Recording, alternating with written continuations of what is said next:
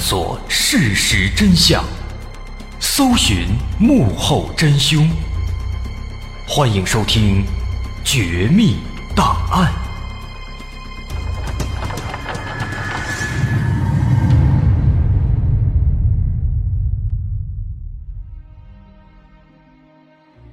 还原事实，探索真相。欢迎来到我们今天的《绝密档案》，我是大碗。在一九九八年这一年，咱们国家发生了很多大事儿。啊，别的领域不说，在这个外交领域，就有这么一件事情让人印象深刻，那就是九八年三月份，美国前总统克林顿访华了。不过，对于这件事儿呢，很多人都只是知道，他呢计划来一个为期九天的访华活动，第一站要来到古城西安，但其实很少有人知道，在克林顿来之前，整个西安。正处在一种十分危险的境地当中，因为在一九九八年的西安市，隐藏着一位持枪行凶的凶恶的悍匪。这个人有枪支，有弹药，有同伙，而且让人更加匪夷所思的是，这个悍匪的手里的枪，竟然是当时民警标配的六四式手枪。就在克林顿来到西安之前。这个悍匪已经残忍地杀害了三名司机，但这三名死者跟凶手之间却没有任何的恩怨，看起来好像是随机杀人。更让当时的警方感到头疼的是，克林顿访华活动当中有这么一项街头走访活动，万一这名悍匪是个狂热的反美分子，隐藏在人群之中给克林顿来那么一枪，那就直接上升到外交问题了。严重的甚至会引发战争。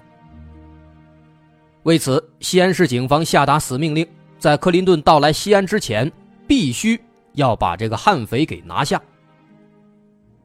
那么，这个故事它到底是怎样的？西安警方最终有没有成功的把悍匪抓获呢？今天咱们就来说说这起经典的“幺二幺”枪杀大案。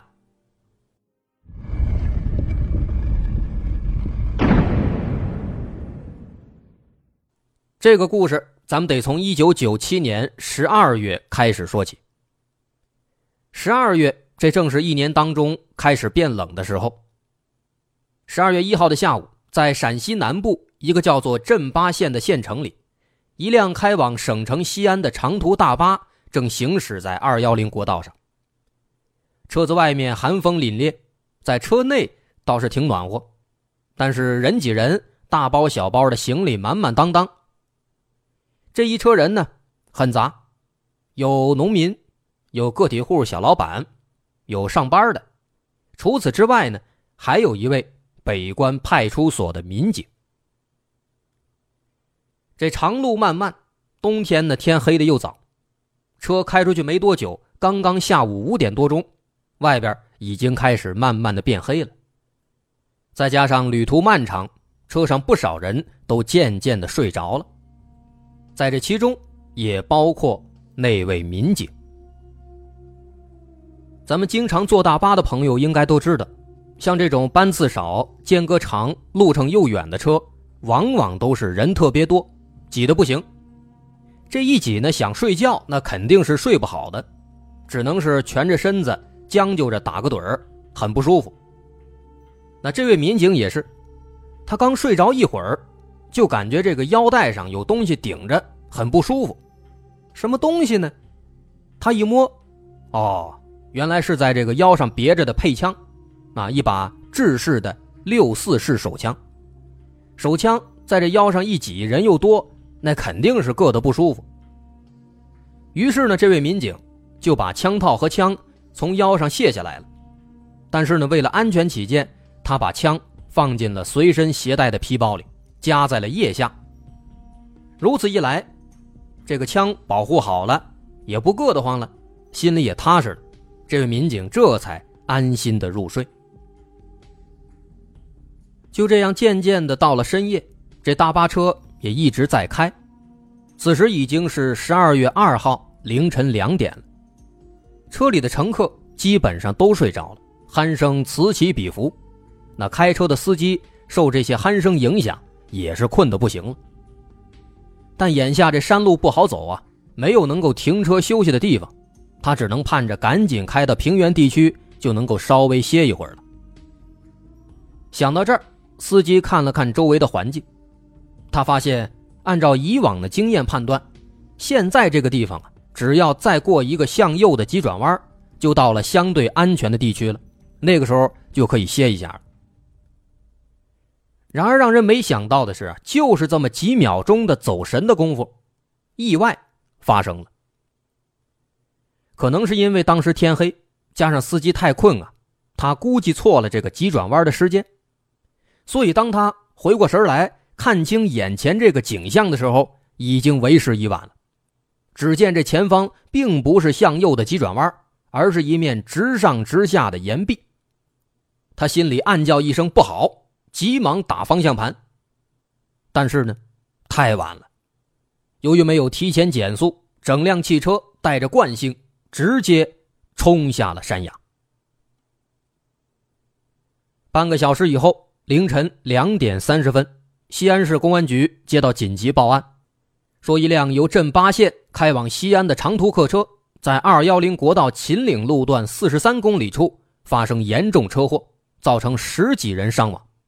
伤亡者都被紧急送到了东郊第二职工医院，而且更加严重的是，车上有一位民警，他在帮助抢险的过程中因失血过多而晕倒，随身携带的皮包丢失了，而这个皮包里面装的正是那把随身携带的六四式手枪以及若干发子弹。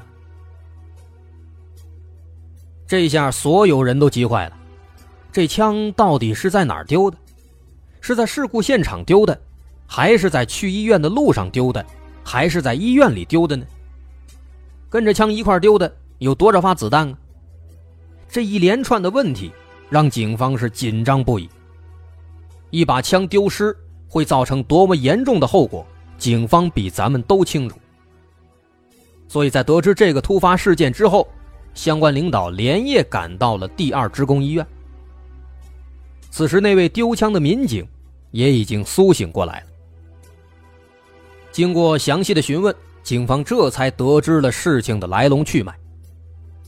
原来，当时在事故发生之后，那辆大巴车直接翻进了马路边的山沟里，当时乘客们几乎都在睡梦当中，所以这车一翻，大伙的脑袋都是嗡的一下，被撞晕过去了。而这位民警身体素质稍微好一些。晕了几分钟之后，先醒过来了。那这个时候，装着手枪的皮包还在他身边。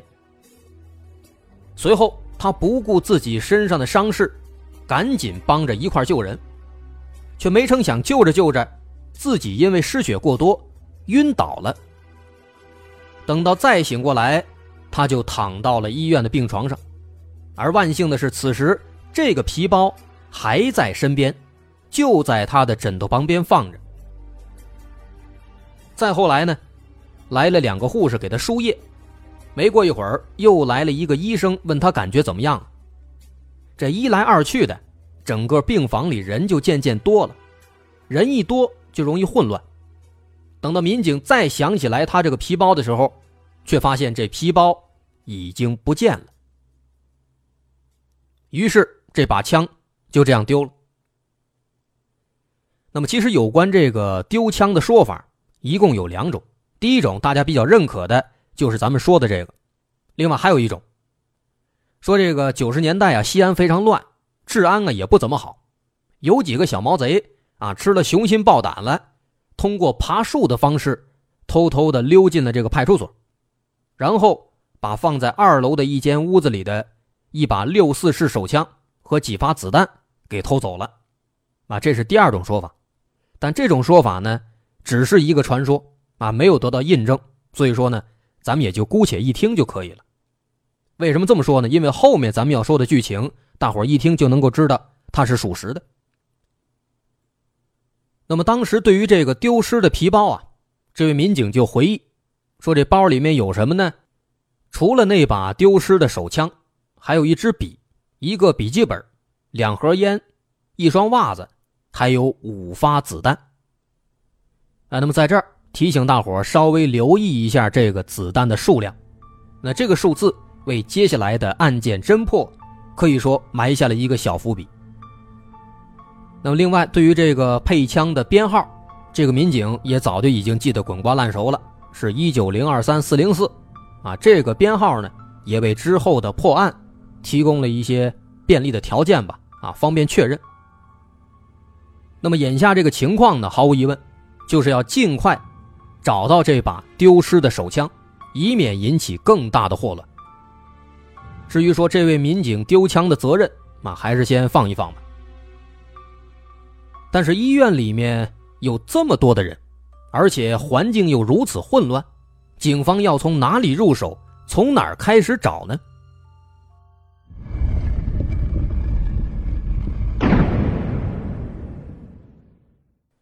负责这起案件的是西安市公安局刑侦支队内部编号第八处，这个八处呢，专门负责侦破重大恶性案件。负责案件的总指挥是八处处长，叫穆文修。咱们叫他木处。在凌晨三点二十，刚刚了解完情况之后，穆处长就赶紧召集人手，迅速对这座医院进行了全方位的、仔细的侦查，同时开始对医院的各个出入口进行戒严，不能放过任何可疑人员。而很快，在一个多小时的仔细勘查之后，凌晨四点五十分。一位早起在医院洗衣房工作的女工，发现了一个被扔在洗衣盆的皮包，这个皮包正是那个丢失的皮包。但不出所料，皮包内空空如也，六四式手枪和子弹通通不知去向。因为这名女工也听说了丢枪的事情，她不敢怠慢，迅速把这个情况报告了警方。穆处长立刻带人来到洗衣房，对周围进行勘查。他发现，洗衣房的位置靠近医院的围墙，而且远离医护大楼，位置比较偏僻。那么据此推测，皮包在洗衣房内出现，这只能说明这个小偷他是从这个洗衣房里逃出去的。因为医院的各个大门小门，刚也说了，都已经被警方戒严了。警方都在严加看守，不可能顺利的出去。于是穆处长就下达命令，以洗衣房和附近的锅炉房为中心，向周围展开地毯式搜查，肯定能够发现小偷的线索。但当时刚刚凌晨五点钟，又是冬天，外面是一片漆黑，所以警员们只能打着手电筒艰难的勘察。好在没过一会儿，一名警员在锅炉房外围就发现了线索。在锅炉房旁边的墙根底下有一摞砖头，砖头上有一块踩踏留下的痕迹。这个痕迹比较新鲜，应该是小偷刚刚逃走的时候留下的。那么这个发现说明警方的侦查思路是正确的，于是开始以锅炉房为圆心，在附近继续搜索。果然，不久之后，在墙角下面，他们又发现了新的线索。这次，他们发现了一枚纽扣。警方借着手电筒的光亮，仔仔细细地研究观察了这枚纽扣，发现这枚纽扣啊，是一枚当时很流行的牛仔服上的扣子。把这扣子翻过来一看呢，哎，有磨损的痕迹，这说明这个纽扣。已经使用了很长的时间了，那么这件牛仔服应该也穿了很长时间了。于是乎，把这两条线索串联在一起，穆文秀穆处长也有了一个大概的思路。在这个墙根底下的一摞砖头上有踩踏的痕迹，附近又发现了这么一枚牛仔服上的纽扣，这说明这个小偷他是踩着砖头翻墙逃走的。而且呢，在这个翻墙的过程当中，还把这纽扣给擦掉了。那么需要踩着砖头，这说明他的身高啊不会太高，因为这面墙高度是两米多一点。那么小偷的身高估计应该就是一米七左右，啊，这是第一点。第二点，前面说了，丢失的皮包里面不仅有六四式手枪和五发子弹，还有两盒烟、一双尼龙袜子、一个笔记本，还有一支笔。而当时在洗衣房找到皮包之后，警方发现，除了笔记本和笔之外，包里的其他东西全都被小偷拿走了，包括那两盒烟，还有那一双袜子。连这些东西都拿，这说明这个小偷的经济情况不好，生活档次不高。哎，那么结合这些情况，警方就对这个小偷做了一个心理画像，大概的刻画出了这个小偷他的社会身份。那么最终在经过一番分析之后，警方也渐渐的就确立了侦查方向。首先，要重点检查。失事的大巴车上的所有乘客，包括司机，以及当时参与抢救的其他热心人。其次，要彻底清查医院的内部人员，重点是临时工、清洁工等等经济情况不太好、生活档次没有那么高的人群。哎，这是警方对这个小偷做的这么一番刻画。于是，接下来。警方彻底调查了所有跟这起案件相关的人，包括当时那辆车上的乘客、医院的工作人员，以及帮忙把伤员运到医院来的那些热心人。而经过详细的排查，很快警方就有了重大的发现。发现在这个帮忙搬运伤员的人当中，有这么一个人，这人外号叫小宝，全名。叫宇登宝，是个宁夏人，前两年刚来到西安打工，但是两年过去了，一事无成。而且这个小宝啊，已经是派出所的常客了，啊，别看年纪不大，长得挺小，挺年轻的，却多次因为盗窃被逮进看守所。十二月十三号，在经历了长时间的筛查之后，警方锁定了小宝，于是就找到了这个小宝。这孩子也挺机灵，一看警察找自己，马上就猜到是因为什么事儿了，于是呢，很老实、很利索的就交代了整个过程。原来啊，在那个翻车事故发生之后，这小偷一看有人昏迷了，感觉是有利可图，于是就趁乱混进了医院，假装帮忙。然后在医院转来转去，他就注意到了民警手里的这个皮包。这小宝觉得这皮包里应该会有钱，于是趁着人多混乱，就偷偷的把这个放在床边的皮包给拿走了。这小宝呢，确实是个穷人，啊，因为身上没钱，在偷这个包之前，他已经三天没吃饭了。在成功的偷的这个民警的皮包之后啊，他就赶紧找个地方打开一看，发现里边没有钱，而且竟然有一支手枪。这把小宝给吓坏了，毕竟自己只会小偷小摸的，枪这东西还是头一回见。那等到他稍微镇静以后，他决定还是先把这枪啊给藏起来吧，毕竟偷都偷了，已经犯下过错了，所以还是藏起来，以后再说。可是把它藏在哪儿呢？这小偷思考一番之后，决定把这枪藏在护城河边的一个土坑里，找了个地儿。他给埋上了，但是啊，因为小宝这孩子实在是太怂太害怕了，藏好临走的时候，一个不小心把腿给摔断了。那他就抱着这个伤腿一瘸一拐的去了医院，结果到医院发现买药得花不少钱，他身上的穷的叮当响，哪还有钱买药啊？在万般无奈之下呢。小宝就想到了那把手枪，他决定把这个手枪啊给拿出来卖掉，换点钱。但是小宝万万没有想到啊，正是他的这个决定，最终酿成了不可挽回的大错。他怎么也不会想到，就是这把枪，在接下来的几个月当中，接连造成了数起血案的发生。那么这把枪到底卖给了谁呢？买主用这把枪究竟做了什么事情呢？在这儿咱们可以提前剧透一下，偷枪的这个人，让警方感到有点意外，而且这把枪后来所做的事情让警方感到更加意外，甚至在这把枪所做的这些事情当中，有一些还非常无厘头。所以说，这个幺二幺枪杀大案后面到底发生了什么，有什么样的故事，咱们稍后下节接着再说。